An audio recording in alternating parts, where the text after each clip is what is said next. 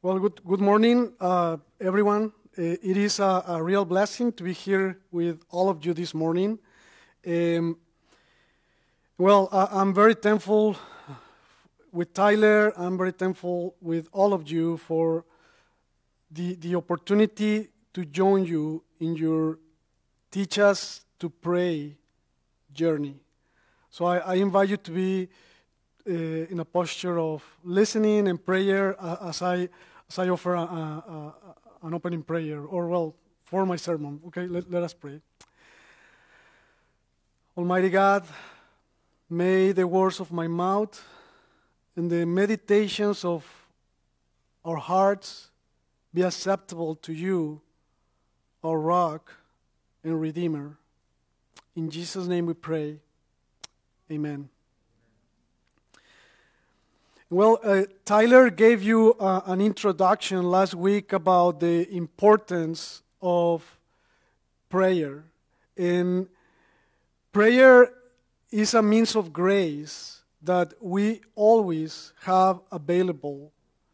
And the more we grow in our understanding uh, in the ways to, to embody these means of grace, the closer we will be to God in God's will for our lives. Uh, uh, as individuals, but, but even more importantly, uh, uh as the Church of Christ in the world.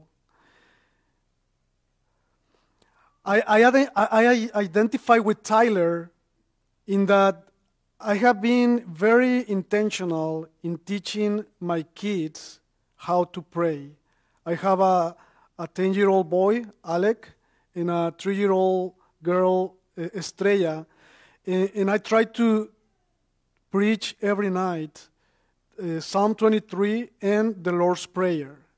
And uh, Tyler shared last week about the, the feeling of hearing for the first time when your kid or your children tell you, Daddy and, and how when, when you uh, pronounce daddy, uh, all that that means, right? The intimacy, the, the, the kind of relationship that you have uh, uh, with, with your children. But I will say that in general, when someone we love pronounces our name, it, it's a special. It, we, we feel seen, we feel that we matter, and, and, it's very tangible, th- those feelings when, when we hear our name. So it is hard to describe in words the feeling I have experienced when my kids now ask me to pray for them or, or, or to pray for a specific uh, request or need that they, they identify in their surrounding. And, and, it's, it's, and it is priceless to witness their first prayers, their first conversations with God.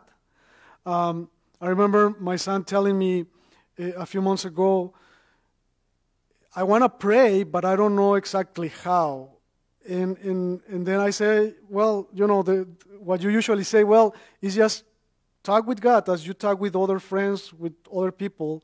So, so it has been beautiful to see how now uh, he feels more comfortable in just talking with God. Um, last week, Tyler reminded us that our Father who art in heaven is a statement about identity.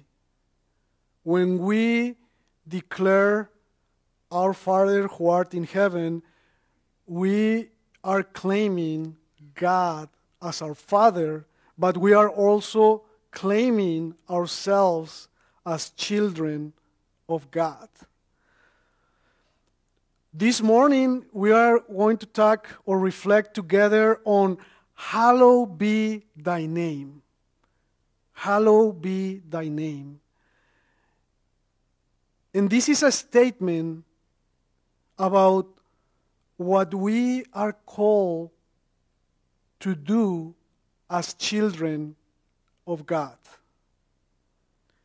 What God expects from us as we claim to be children of God, simply put, is that we are called to sanctify God's name in all we say, in all we do, in all we think, with all our being. Now, this is nothing new. One of the cores of our faith is that we believe we were created to worship God. Sadly, as we know the history of the church, the history of the relationship between God and humanity, the first humans chose to deviate their attention from enjoying God's creation in God's presence to trust in themselves and try to be like God. And they also deprive themselves from sanctifying God, and a gap between God and humanity was created. And as we know, this gap kept growing throughout the history of humanity. as humanity kept choosing their own ways without including God as Christians, we know that a life far from God sooner than later can be an empty life, can be a hopelessness life, can be a purposeless kind of life, which is against God's desire for an abundant life for all humanity. With Jesus' statement of, Hallowed be thy name, Jesus wanted his audience then, and Jesus wants for us today to remind us that as God's children, God desires our sanctification. God desires our worship.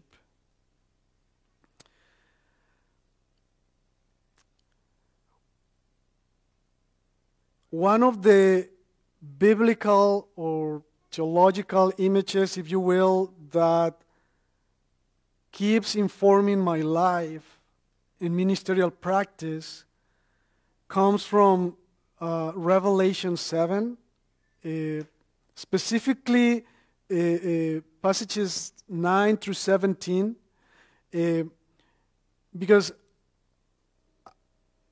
I think Revelation 7 illustrates the meaning of hallowed be thy name. It, it illustrates God's desire, it, it illustrates that God's desire is for humanity to reconcile with God and with one another so that all humanity can join, and this is from the, the Revelation 7, can join the great multitude that no one could count from every nation, from all tribes and peoples and languages, sanctifying in worshiping God 24 7. Hallowed be thy name point us to our past, point us to our present and our future, but it also points us to our eternity with God. An eternity beautifully described here. This is also from Revelation 7. For this reason, they are before the throne of God and worship Him day and night within His temple. And the one who is seated on the throne will shelter them. They will hunger no more and thirst no more. The sun will not strike them, nor any scorching heat, for the Lamb at the center of the throne will be their shepherd, and he will guide them to springs of the water of life, and God will wipe away every tear from their eyes. The word of God for us, the people of God.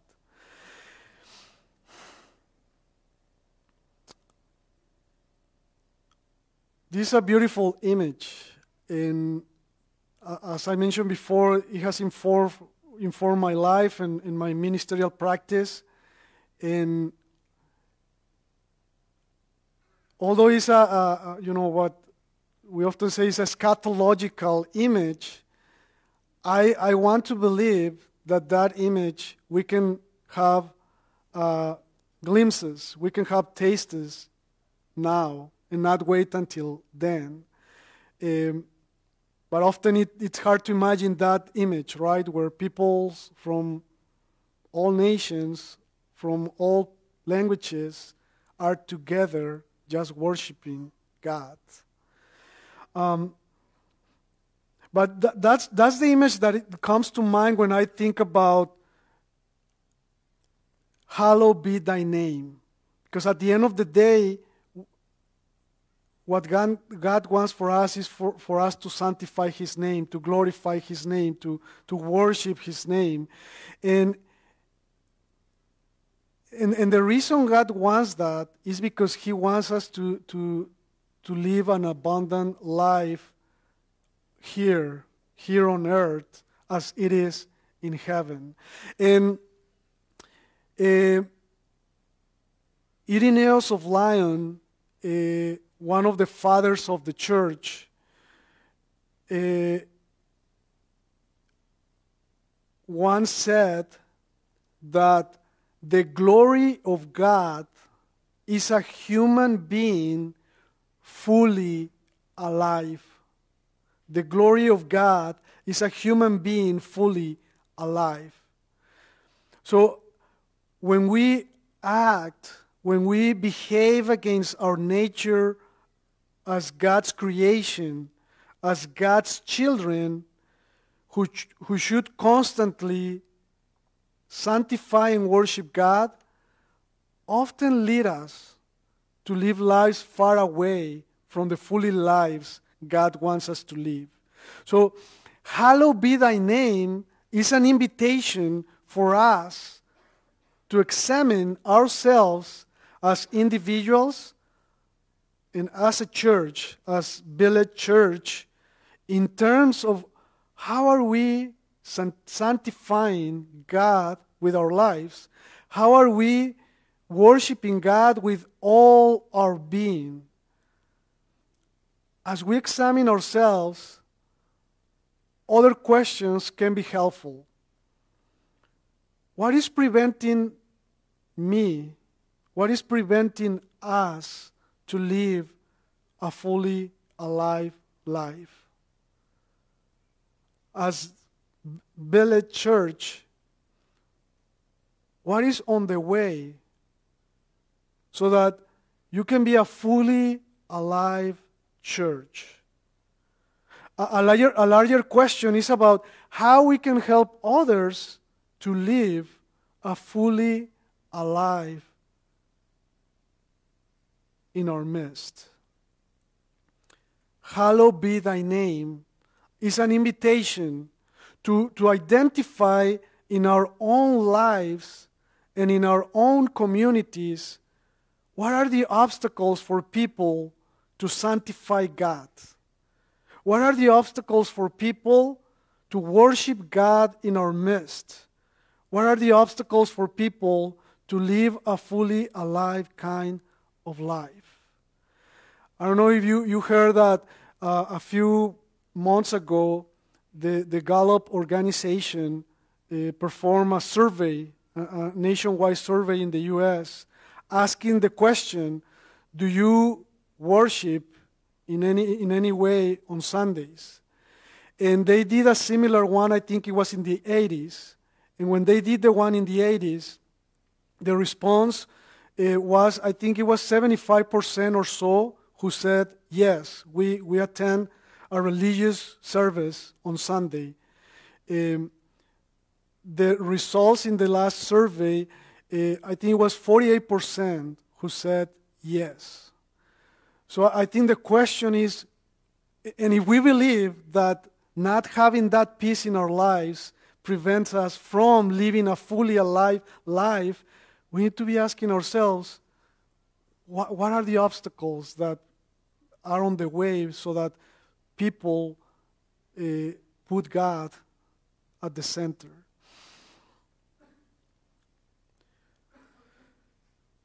Hallowed be thy name uh, is an opportunity for us to ask that question. And, and the, the pandemic has definitely been, one, been on the way for everyone, for the whole world to live a fully alive life. One of the challenges we face now is to not let what seems to be the post pandemic time. I mean, we're still with masks and all that, but we know that more and more things are going back to normal, if you will. And, and the temptation is to, to want to recover the time we lost. The temptation uh, is to, to, to want to recover the memories, the, the, the opportunities, uh, the celebrations, and all that we feel we lost during this pandemic. But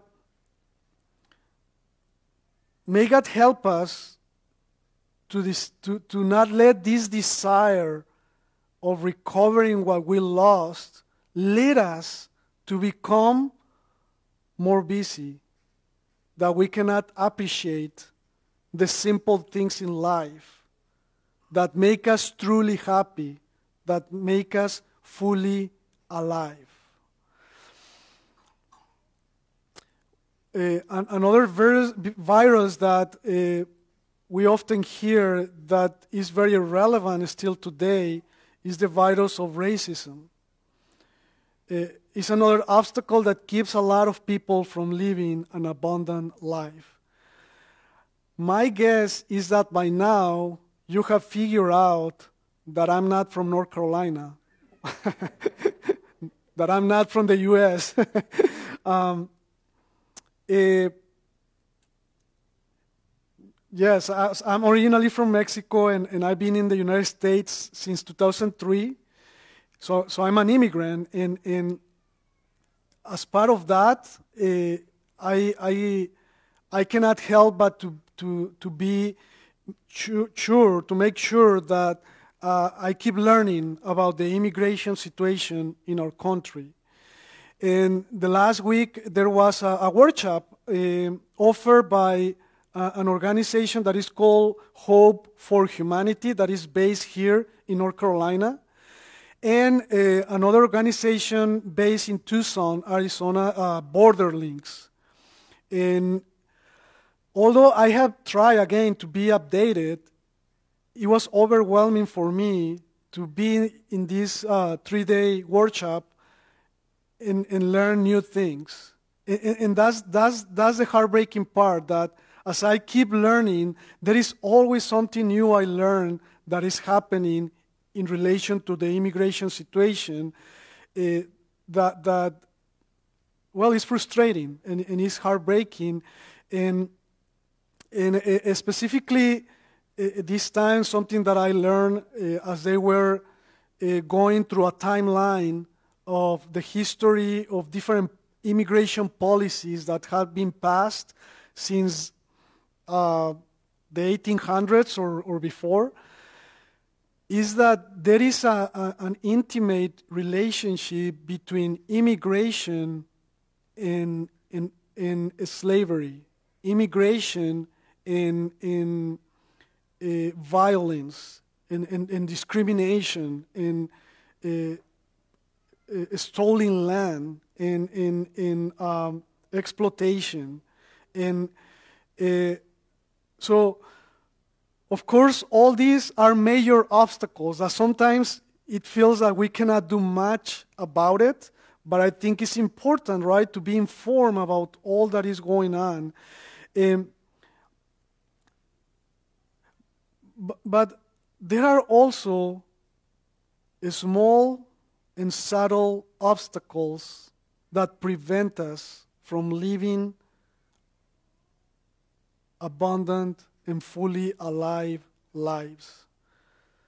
Sometimes we, we let uh, envy, resentment, lack of forgiveness, biases, prejudices uh, be on, on, on, in our, in, within us. And, and, and the thing is that the reason they are they might seem small and subtle is because they are within ourselves and sometimes no one knows. No one knows but ourselves and god. And and um,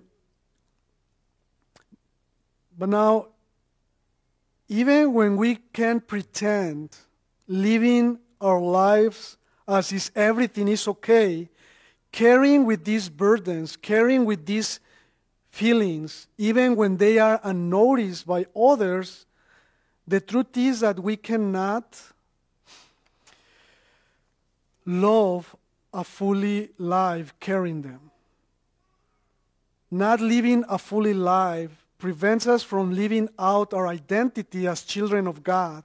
It prevents us from sanctifying and worshiping God fully. It prevents us from becoming a walking act of sanctification and worship every day of our lives. Hallowed be thy name is an invitation for us to overcome the obstacles that are on the way.